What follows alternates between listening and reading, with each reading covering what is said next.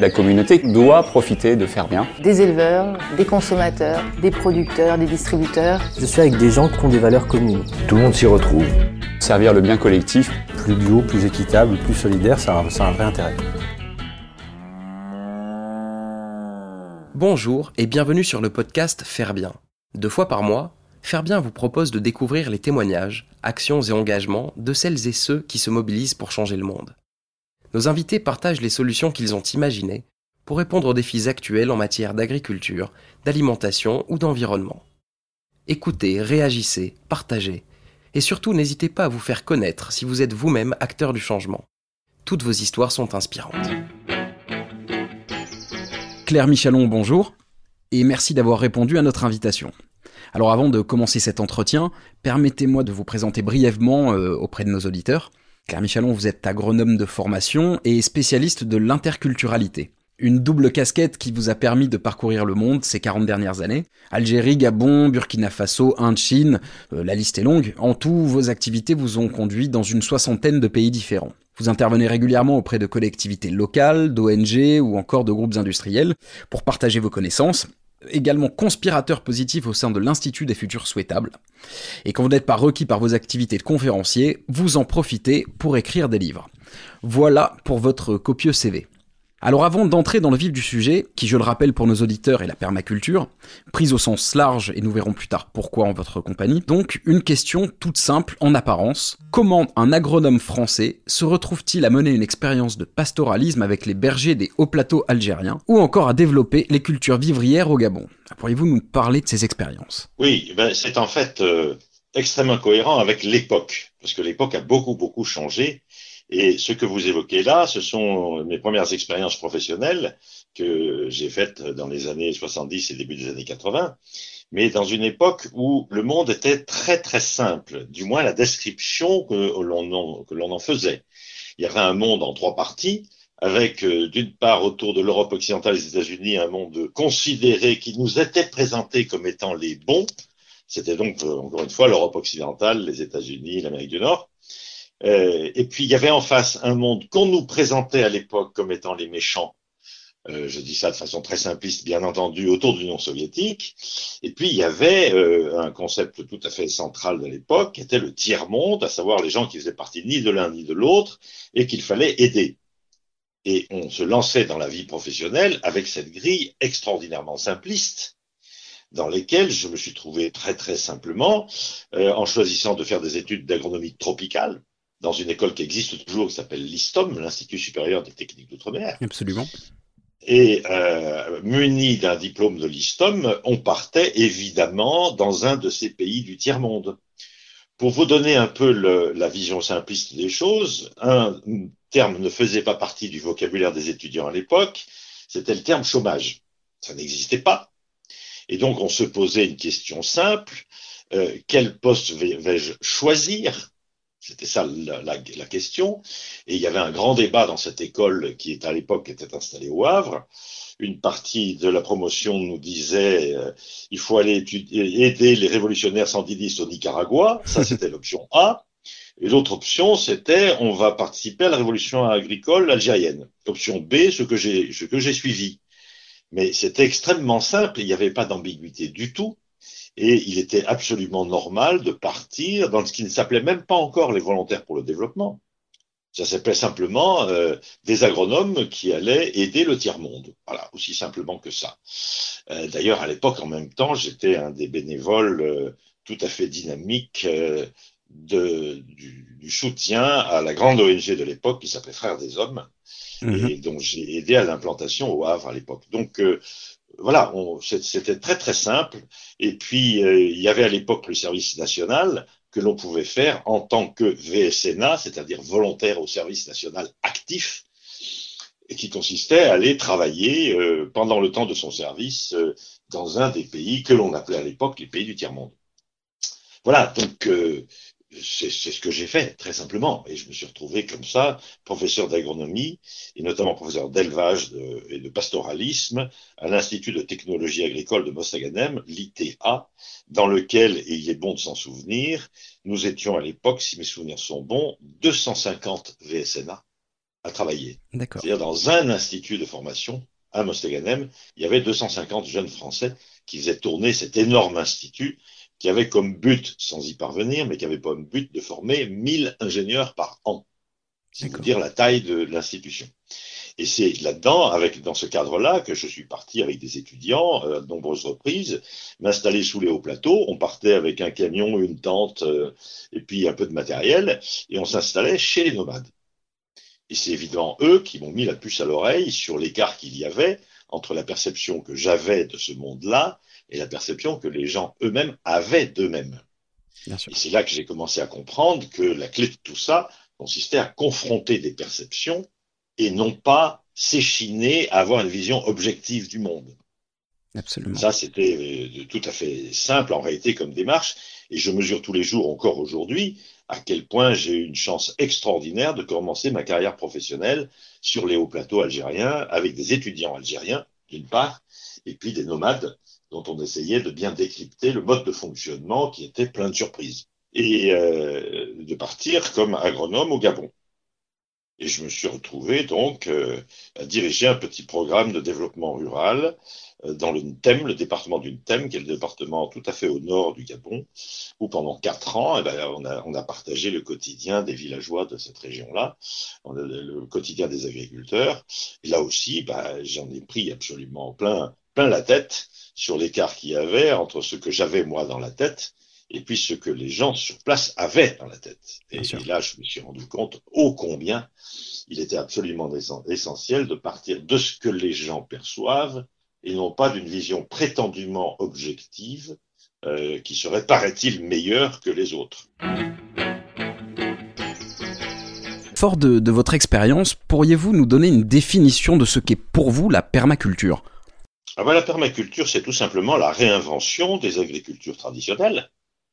Euh, le doigt a été mis dessus par un chercheur euh, belge qui s'appelait Hugues Dupriez, euh, qui, en, a vu de nez de mémoire comme ça vers 1971 ou 72, avait publié un texte tout à fait essentiel pour expliquer en quoi le mélange des cultures était à tout point profitable, notamment pour la qualité des sols, à toute espèce de monoculture. Mais ça, c'était, euh, rendez compte, c'était il y a quasiment euh, 45 ans. Quasi, quasiment 50 ans, hein.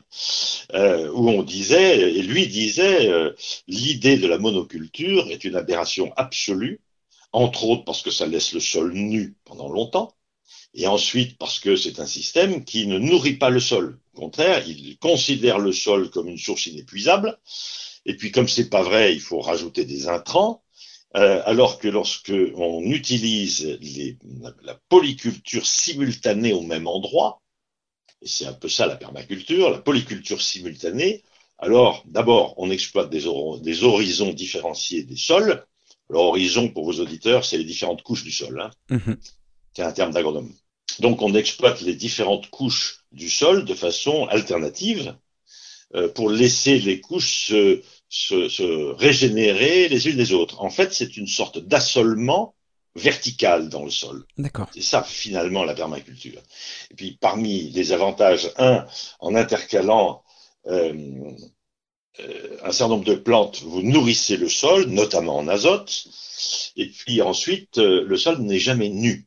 Ce qui fait que la résistance à la battance, la battance c'est la fermeture du sol sous l'action de la pluie, est infiniment meilleure et donc, on protège les sols en faisant se succéder des plantes différentes au même endroit. Et les plantes de surcroît, ça on ne le savait pas tout à fait à l'époque, mais maintenant on le sait, se protègent les unes des autres. Puisqu'on sait très bien qu'il y a des plantes qui sont répulsives à certains insectes. Et euh, si vous mettez un, un, une plante qu'un type de parasite aime bien et que vous l'associez à une plante qui est un répulsif, eh bien vous protégez les plantes les unes euh, par les autres. Et tout ça, tous les agriculteurs euh, traditionnels en Afrique savent ça depuis la nuit des temps, même s'ils ne sont pas capables de vous l'expliquer. Pour des raisons simplement euh, de, de, tradition, à savoir que la tradition est devenue la chose à faire et l'explication de la tradition a un peu disparu. Ça, c'est vrai pour toutes les traditions du monde. Plus, plus un Français ne sait pourquoi on se serre la main et on croit simplement que c'est un code, alors qu'il y a une tradition très très forte derrière et une raison. Bien sûr. Les traditions ont des raisons. Elles sont, elles sont aucune, aucune n'est gratuite. Donc ces, ces polycultures traditionnelles que j'appellerais moi en quelque sorte assolement vertical euh, nourrissent le sol et le protègent. Euh, et si on était garde, si on avait resté si on avait conservé beaucoup plus d'agriculture de, de, ce type-là, on ne serait pas dans les situations désastreuses que l'on a maintenant dans plein de pays, y compris en France, bien entendu, où la monoculture a littéralement tué les sols. Bien sûr. Voilà rapidement, si vous voulez, ce, ce que l'on peut dire. Avec un autre avantage de la, de la polyculture euh, de ce type-là, de cette permaculture, c'est que vous pouvez produire une euh, ration alimentaire équilibrée au plan nutritionnel sur un même espace. Ce qui, mine de rien, sur le plan purement alimentaire, est aussi une bonne chose. Début du siècle, un peu plus d'un milliard et demi d'habitants sur Terre. Euh, 7 milliards et demi aujourd'hui, sans doute 10 milliards avant, euh, très largement avant la fin de ce siècle. Parmi les divers défis qu'une telle densité de population euh, peut entraîner, l'alimentation n'est pas le moindre. Claire Michalon, selon vous, la permaculture peut-elle fournir toute ou partie de la solution à ce problème? Ah, Alors, euh, je suis fait partie des gens qui sont qui paniquent pas sur cette affaire-là, parce que d'abord, il est très probable, vu les différentes courbes démographiques que l'on peut observer partout, on n'atteindra pas 10 milliards. Je pense, moi, qu'on s'arrêtera à 9. Euh, ça me paraît tout à fait sûr. La deuxième notion, c'est que le, la quantité de population à nourrir n'est peut-être pas en soi un gigantesque problème. Parce qu'aujourd'hui, et vous avez utilisé le terme densité, la densité démographique sur la planète est extrêmement faible.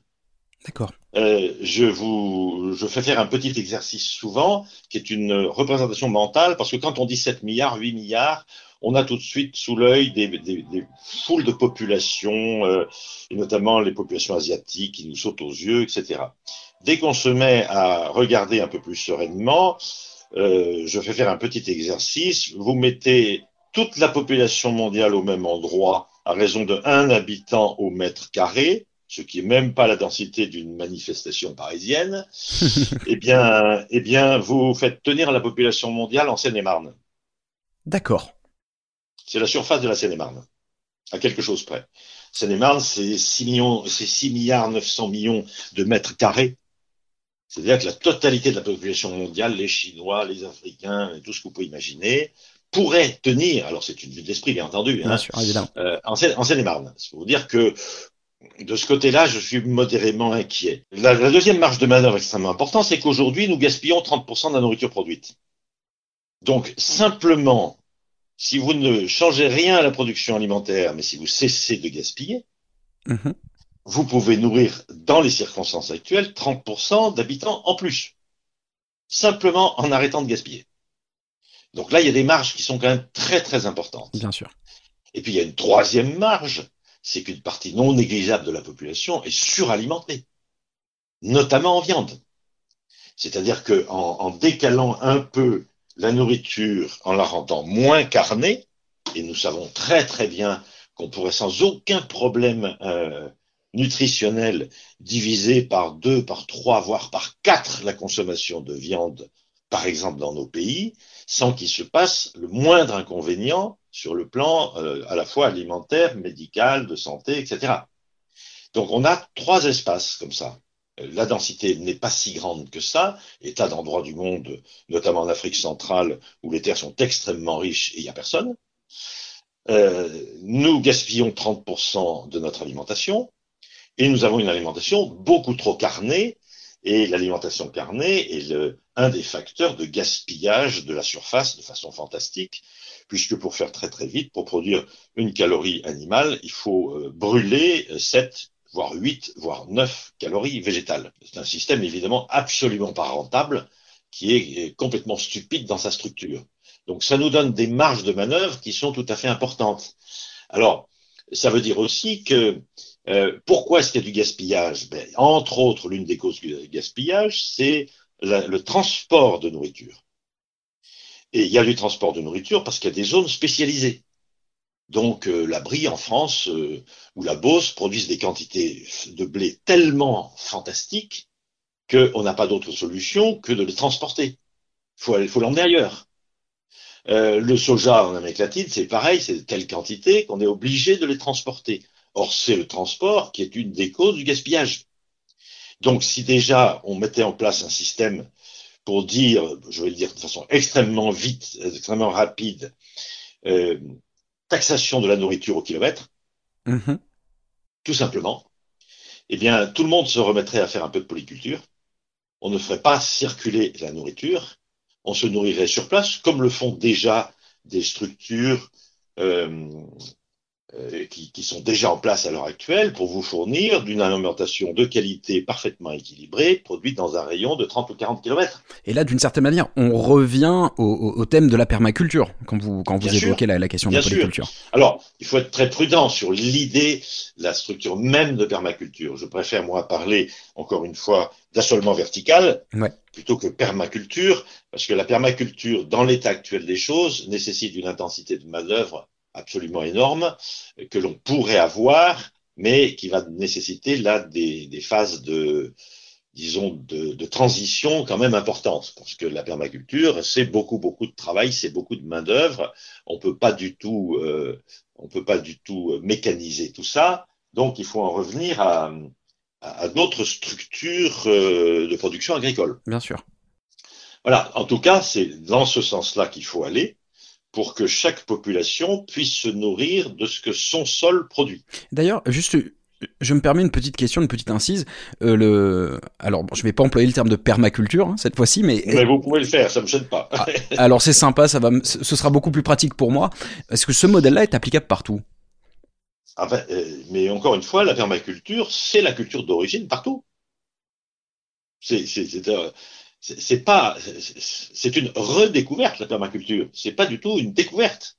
C'est une redécouverte de des modes agricoles euh, qui précédaient, euh, pas toujours, mais qui précédaient très souvent la révolution agricole du XVIIIe siècle. D'accord. Où on, on, cultivait beaucoup sur des petites surfaces euh, de, des choses extrêmement variées pour se nourrir. Bon, et on les cultivait souvent. Alors là, c'est là que l'originalité est arrivée, c'est qu'on a compris pourquoi il fallait cultiver simultanément des choses très diverses euh, qui se protègent, des, des, espèces qui se protègent les unes des autres. Ça, c'est l'aspect scientifique qui nous a dit. Mais on l'avait déjà repéré dans des tas d'endroits. Euh, dans le nord du Gabon, tout le monde, personne ne faisait autre chose que de la permaculture, même si ça se plaît pas comme ça. Donc, euh, on, peut probablement simplement, ce sont chaque fois des cultures adaptées au contexte. C'est-à-dire ce qu'il faut arrêter, c'est de croire qu'il y a un modèle agricole valide pour la terre entière. Ça, c'est pas vrai. Chaque agro-système, chaque, euh, chaque contexte agronomique génère son agriculture et qui est évidemment pas la même suivant que vous êtes dans un endroit où, par exemple, on parle de continent africain, vous avez une saison des pluies qui dure 3 à 4 mois, suivie d'une saison sèche qui dure en gros 8 mois. Mhm. Mais si vous êtes euh, 2000 km plus au sud, vous avez deux saisons des pluies de 3 mois intercalées par deux saisons sèches de 3 mois. Et là, vous pouvez absolument pas avoir les mêmes systèmes agricoles. Ça n'a absolument aucun sens. Dans un premier temps, il faudra se, se centrer et faire de la permaculture éventuellement, mais avec une dominante céréalière. Dans le deuxième cas, vous pouvez faire de la permaculture beaucoup plus facilement d'ailleurs, mais avec une dominante tubercule. Bien sûr. Donc chaque contexte va générer son type de système agricole. Vous avez abordé tout à l'heure une question qui est très intéressante, c'est celle de la main d'œuvre. Et oui. vous disiez que si nous devions euh, nous y mettre collectivement et, et assez massivement, il faudrait beaucoup de main Alors, bien sûr. quelque part, c'est presque une bonne nouvelle, j'ai envie de dire. Quand on voit le taux de chômage aujourd'hui en France, c'est pas nécessairement un mal que tout le oui. monde puisse se reconvertir dans ce type d'activité. À ceci près que le coût de la nourriture augmentera de façon considérable. D'accord. Parce que les niveaux de productivité euh, unitaires baisseront. La qualité augmentera très très fort, mais euh, vous aurez localement, puisque vous ne pouvez pas jouer sur les très gros volumes, vous aurez, euh, si vous voulez, un coût marginal qui sera plus élevé parce qu'il y a une plus grande intensité de main-d'œuvre. D'accord. On va en revenir à un système relativement simple où on va être obligé de casser le modèle français qui est absolument dramatique et qui nous empêche pour le moment de faire la transition nécessaire, c'est un coût de l'alimentation absolument dérisoire en France. Nous sommes le pays du monde où la nourriture est la moins chère. Ramenée au pouvoir d'achat, en moyenne, alors les moyennes couvrent des disparités, des disparités extrêmement grandes, hein, mais les Français se, se, nourrissent avec environ 13 à 14% de leurs revenus, ce qui est le chiffre le plus bas du monde. Quand j'entends des Français se plaindre du prix de la nourriture, je dis mais allez vous installer en Suède à rentrer dans une épicerie en Suède Absolument. et demander au monsieur deux kilos de pommes. Vous allez voir la tête du type, il va tomber dans les syncopes. Les pommes, ça s'achète à la pièce. Vous êtes trois, vous achetez trois pommes. On n'achète pas deux kilos. Alors qu'en France, on considère que tout ça est quasiment gratuit, surtout si on habite dans le Midi et puis qu'on a les marchés et on arrive au marché euh, de n'importe quelle petite ville du Midi euh, sur le coup de, midi et quart, midi et demi, quand les gens commencent à remballer, ils vous donnent des cajots de melons en plein été à 1 euro, où il y avait, vous avez 10 melons dedans, vrai. et vous trouvez que c'est normal. Or ça, c'est absolument anormal, parce qu'évidemment que le producteur n'est pas rémunéré. Donc le faible coût de la, euh, de la nourriture fait que le, le producteur n'est pas rémunéré. Et comme il n'est pas rémunéré, c'est une course en avant, il est obligé d'augmenter sa productivité, donc d'augmenter ses surfaces. Et pour ça, il faut passer, évidemment, chaque fois, s'éloigner de la permaculture à cause de cette euh, alimentation trop peu chère. Si nous arrivions à convaincre les Français qu'il serait logique de consacrer 20, 22, 23, 25% de notre revenu à l'alimentation, les agriculteurs, les producteurs seraient rémunérés correctement, et à ce moment-là, le passage à la permaculture peut se faire. Bien sûr. Mais pas, pas dans les circonstances actuelles. Et ça appelle un changement de mentalité quelque part. Ah ben complètement. Complètement, mais c'est un changement qui a déjà été opéré et que contrairement à ce qu'on nous explique, le faible coût euh, de la nourriture nous gêne. De la même façon et pour la même raison, le faible coût de l'énergie gêne la transition démographique, la transition écologique.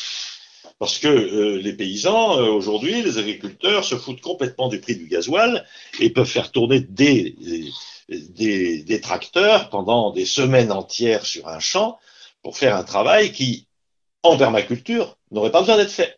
D'accord. Donc on, on, est là sur des schémas qui sont fous et, et le gouvernement se targue toujours d'avoir un pays où l'électricité est la moins chère. Eh ben c'est pas du tout un avantage, c'est un inconvénient. Si l'électricité était beaucoup plus chère, incluant tous les prix de revient notamment, eh bien à ce moment-là, euh, on se mettrait à économiser l'énergie et on se rendrait compte que faire circuler de la nourriture est une aberration absolue. Il faut se nourrir localement. Bien sûr. D'ailleurs, ce que je dis pour la nourriture, je le dis pour l'ensemble des produits. Euh, nous, nous, nous, tuons la planète en faisant transiter des avions, des bateaux et des camions toute la journée d'un bout à l'autre de la planète pour amener à chacun ce dont il a besoin, alors que tout pourrait être produit quasiment localement ou dans un rayon de 50 ou 100 kilomètres. Pour ça, il faut augmenter de façon considérable les prix de l'énergie. Alors évidemment que c'est une transition délicate, j'en ai bien conscience, et que ça inclura euh, au moins une génération de douleurs assez grandes, parce que pour accompagner cette transition, qui est maintenant obligatoire, parce que nous devons l'avoir faite d'ici, elle doit être pliée d'ici 10, 12 ans, pas plus maintenant, cette transition. Et, pour des raisons d'ordre social et politique, on freine sans arrêt, alors que la date limite, elle, ne recule pas dans le temps. Elle, elle est toujours là, et, et le dernier rapport du GIEC est quand même tout à fait inquiétant. Votre observation et votre connaissance des cultures du monde vous a conduit à, à, à devenir, un peu sous l'effet d'une pente naturelle, je dirais, euh, une sorte d'anthropologue, on peut le dire comme ça. Ouais. Euh, vous l'avez expliqué tout à l'heure, mais j'aimerais que vous y reveniez. Comment avez-vous réalisé cette transition? Qu'est-ce qui vous y a euh, vraiment conduit? Ah ben, je, j'allais dire, ça s'est fait tout seul, de façon extrêmement simple. Après euh, les, les, premières expériences que j'ai évoquées tout à l'heure en Agir au Gabon, nous étions avec ma femme installés dans une petite ville qui s'appelle Bitam, où les ressources, euh, notamment scolaires, étaient, disons, euh, un peu, un peu justes. Et on s'est dit, euh, faut-il, devons-nous encore rester, ce qui va dire qu'on va scolariser nos enfants ici, ou faut-il qu'on rentre? Et là, euh, on s'est dit, euh, on n'a peut-être pas le droit de choisir pour nos enfants, donc on va rentrer parce que si on reste encore quelques années, on ne pourra plus jamais rentrer, on sera tellement adapté à ce contexte-là que notre capacité à nous, à nous réadapter euh, à la France sera devenue extrêmement faible.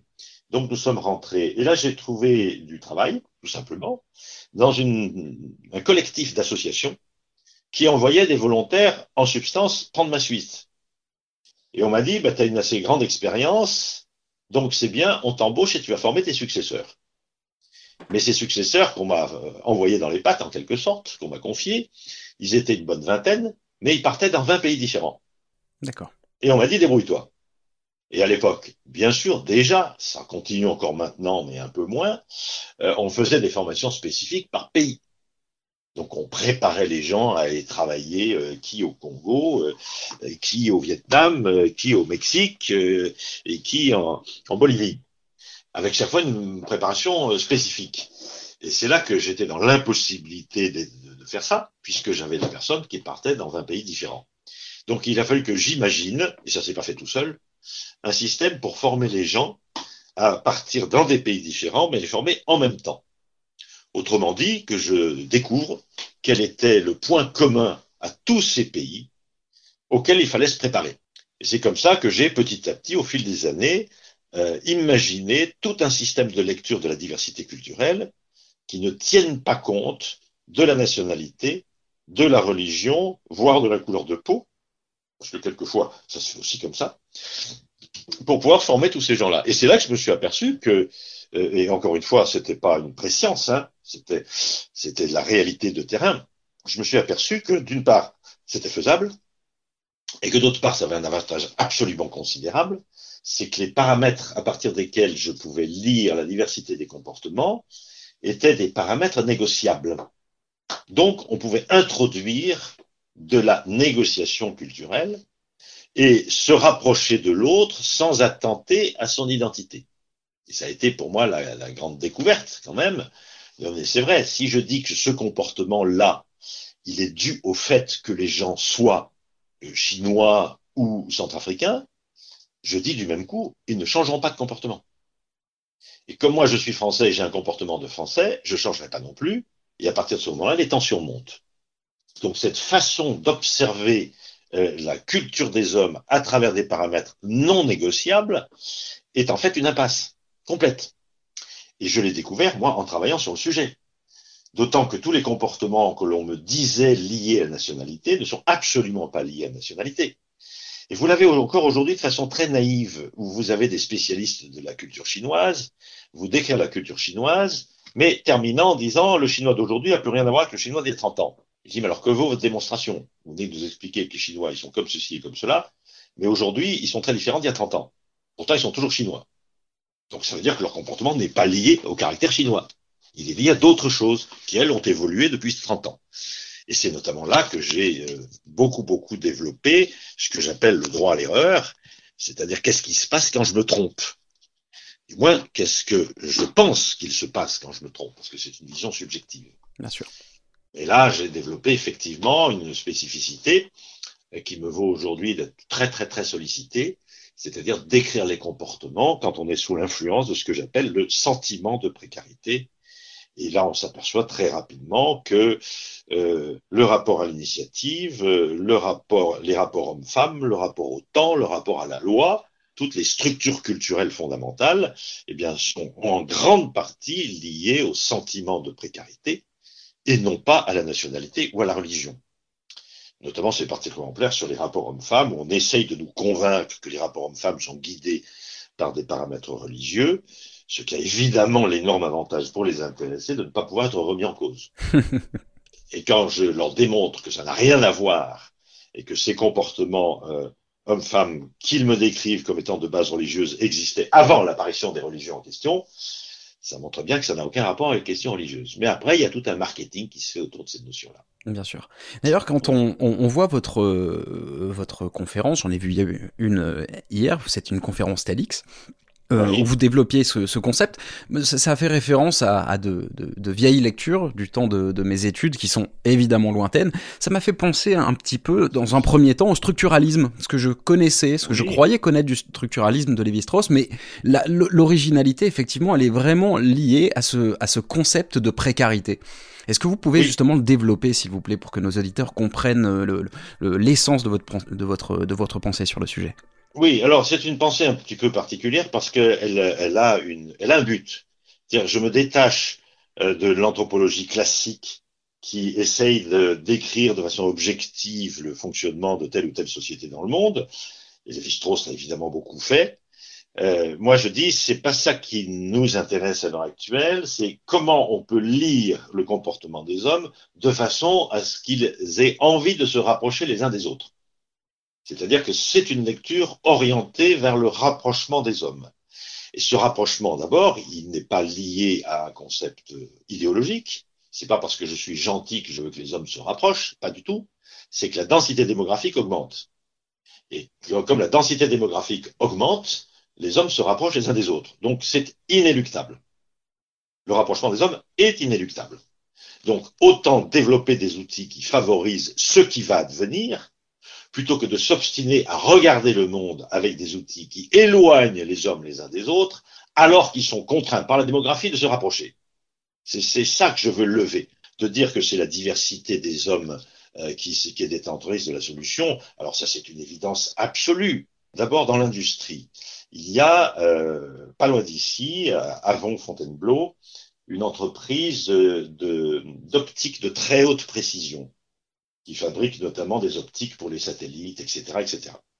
Et euh, il y a, je ne sais pas s'il est toujours là, mais il y a quelque temps, j'ai eu une très longue conversation avec lui, un jeune DRH, tout jeune, qui tient un propos extrêmement simple, qui dit notre milieu est extrêmement concurrentiel, donc nos équipes doivent faire de preuves de productivité, de créativité maximum. Et nous avons repéré, me dit-il, que lorsque nous faisons des équipes de chercheurs très hétérogènes, avec des gens ayant tous des parcours différents, ils ont l'obligation d'expliciter leurs pensées et non pas de travailler sur les implicites. Et à ce moment-là, quand dix personnes d'une équipe sont obligées d'expliciter leurs pensées, la créativité fait des bons tout à fait considérables. Et, poursuit-il, dès que je fais des équipes par malheur un peu trop homogènes, leur créativité s'effondre. Parce qu'on se repose sur les implicites culturels et donc on n'explique pas comment on est arrivé à telle ou telle idée. Et là, alors, on est maintenant absolument persuadé que c'est cette cohabitation de modes de pensée très divers qui produit euh, les solutions pour l'avenir. Claire Michalon, à quoi ressemblerait pour vous le monde de demain, celui qui nous attend, je ne sais pas, à l'horizon 2050, on va dire ça comme ça, au trébuchet? À quoi ressemble-t-il ce monde-là? Moi, je pense qu'il viendra beaucoup plus vite que ça. Il faut arrêter de sans arrêt repousser l'échéance. Ça va venir beaucoup plus vite que ça. Et ce que nous appelons 2050, en réalité, c'est plutôt 2030 je pense. C'est-à-dire que nous avons une petite décennie avant de modifier radicalement notre comportement, qui doit cesser d'être un comportement qui, malgré tout ce qu'on peut dire, reste un comportement de prédateur. C'est-à-dire nous sommes des cueilleurs. Alors on cueille l'énergie fossile, et puis on la dissipe. Et donc on se retrouve devant une situation tout à fait simple, c'est que on a complètement oublié les lois de Lavoisier, qui nous disaient rien ne se perd, rien ne se crée, tout se transforme. Et sur cette base des lois de Lavoisier, qui scientifiquement sont absolument indiscutables, on a inventé un système basé sur la croissance. Ce qui est une absurdité. La croissance, en réalité, n'existe pas. Euh, c'est une arnaque comptable de très grande ampleur qui a été mise en place et que tous les économistes s'acharnent à défendre. Alors, je vais juste vous donner un exemple pour dire que la croissance n'existe pas lorsqu'une société euh, pétrolière française passe un contrat avec un pays, euh, disons en Afrique centrale. Euh, il achète un droit d'explorer. Bon, ce, cet argent-là part dans les comptes de l'État en question, dans les comptes. Un beau jour, cette entreprise trouve du pétrole. Ce pétrole va figurer dans le bilan de l'entreprise, mais uniquement de l'entreprise. Il n'apparaît pas dans les comptes de l'État. Et puis ensuite, euh, cette entreprise va exploiter ce pétrole et chaque année verser des royalties sous une forme ou une autre, peu importe, euh, à l'État en question. Donc ça alimente toujours les comptes nationaux. Et puis un beau jour, ce gisement est épuisé. Donc il disparaît des comptes de l'entreprise, mais ne disparaît jamais des comptes de l'État. Ce qui fait que la disparition d'une ressource ne figure dans aucun compte national. D'accord. Et c'est cette disparition de ressources, et notamment c'est l'accélération de la disparition de la ressource que nous appelons croissance. Et eh oui. C'est ça, en réalité. Bien sûr. Donc, en fait, nous ne sommes même pas une société de consommation, on est une société de consommation. C'est-à-dire qu'on brûle sans arrêt notre patrimoine et on se glorifie du fait qu'on le brûle de plus en plus vite, parce que nos économies font une, une confusion absolument incroyable entre l'activité économique et l'accélération de l'activité économique. Parce que la croissance, ça n'est pas l'activité économique, c'est la dérivée première en mathématiques. C'est la dérivée première de l'activité de, de, économique. Et on vous dit, quand il y a croissance nulle, le pays est à l'arrêt. C'est absolument faux. Le pays fonctionne très bien. Simplement, il cesse d'accélérer. Et on nous explique sans rire que la croissance doit être permanente. Connaissez-vous une entité dans le monde qui soit en accélération permanente? Ça n'existe pas. Et, quand un véhicule accélère, on sait très bien qu'il devient confortable le jour où il cesse d'accélérer. Il prend un rythme de croisière. Donc c'est ça qu'il va nous falloir faire dans les 30 ans qui viennent, et à mon avis beaucoup moins de 30 ans, c'est inventer, un système économique qui ne repose pas sur la croissance, mais qui repose sur une activité économique compatible avec euh, la, survie de, du, du, climat et des ressources. Bien sûr. Donc, il faut absolument arrêter de travailler sur la croissance. Il y a un, un sociologue américain qui a sorti une citation que je cite très souvent. Quiconque croit à une croissance infinie dans un monde fini est soit un fou, soit un économiste. et, et, là, on voit, on voit très bien que les économistes sont complètement à la ramasse aujourd'hui. Et quand j'en interroge certains, ils m'avouent qu'ils font la confusion entre activité économique et croissance. Oui. Donc voilà, ce qu'il nous faut faire, c'est évidemment, euh, entre autres ça, inventer un système économique dans lequel on découple le plus et le mieux. Donc on n'essaye pas de faire plus, on essaye de faire mieux. Où l'horizon riant de la population ne sera pas travailler plus pour gagner plus, mais travailler mieux pour vivre mieux. Ce qui est déjà en train de se passer. On voit très bien un aspect générationnel, aujourd'hui les gens, les jeunes qui sortent de leurs études, fussent-elles très brillantes, pour un nombre croissant d'entre eux, ne sont absolument pas intéressés par la hausse continue du niveau de vie. C'est vrai. Mais ils sont intéressés par la qualité de vie. Et c'est eux qui nous montrent le schéma, c'est eux qui nous montrent la suite, c'est ça qu'il faut faire maintenant. Donc inventer tout un système économique basé sur le mieux et non pas sur le plus. Ça, c'est le, le, grand, grand défi euh, des dix années qui viennent.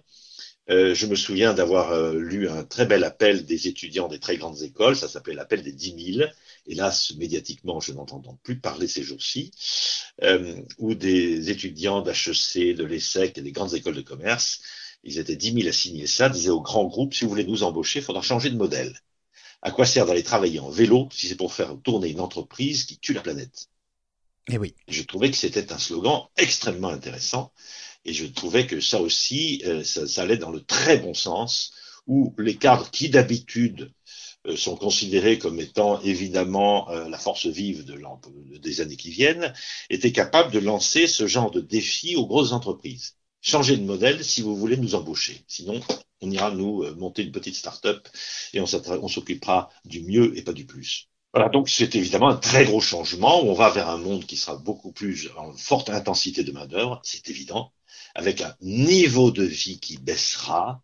Il faut bien préparer la population à ça, mais au bénéfice d'une qualité de vie qui augmentera.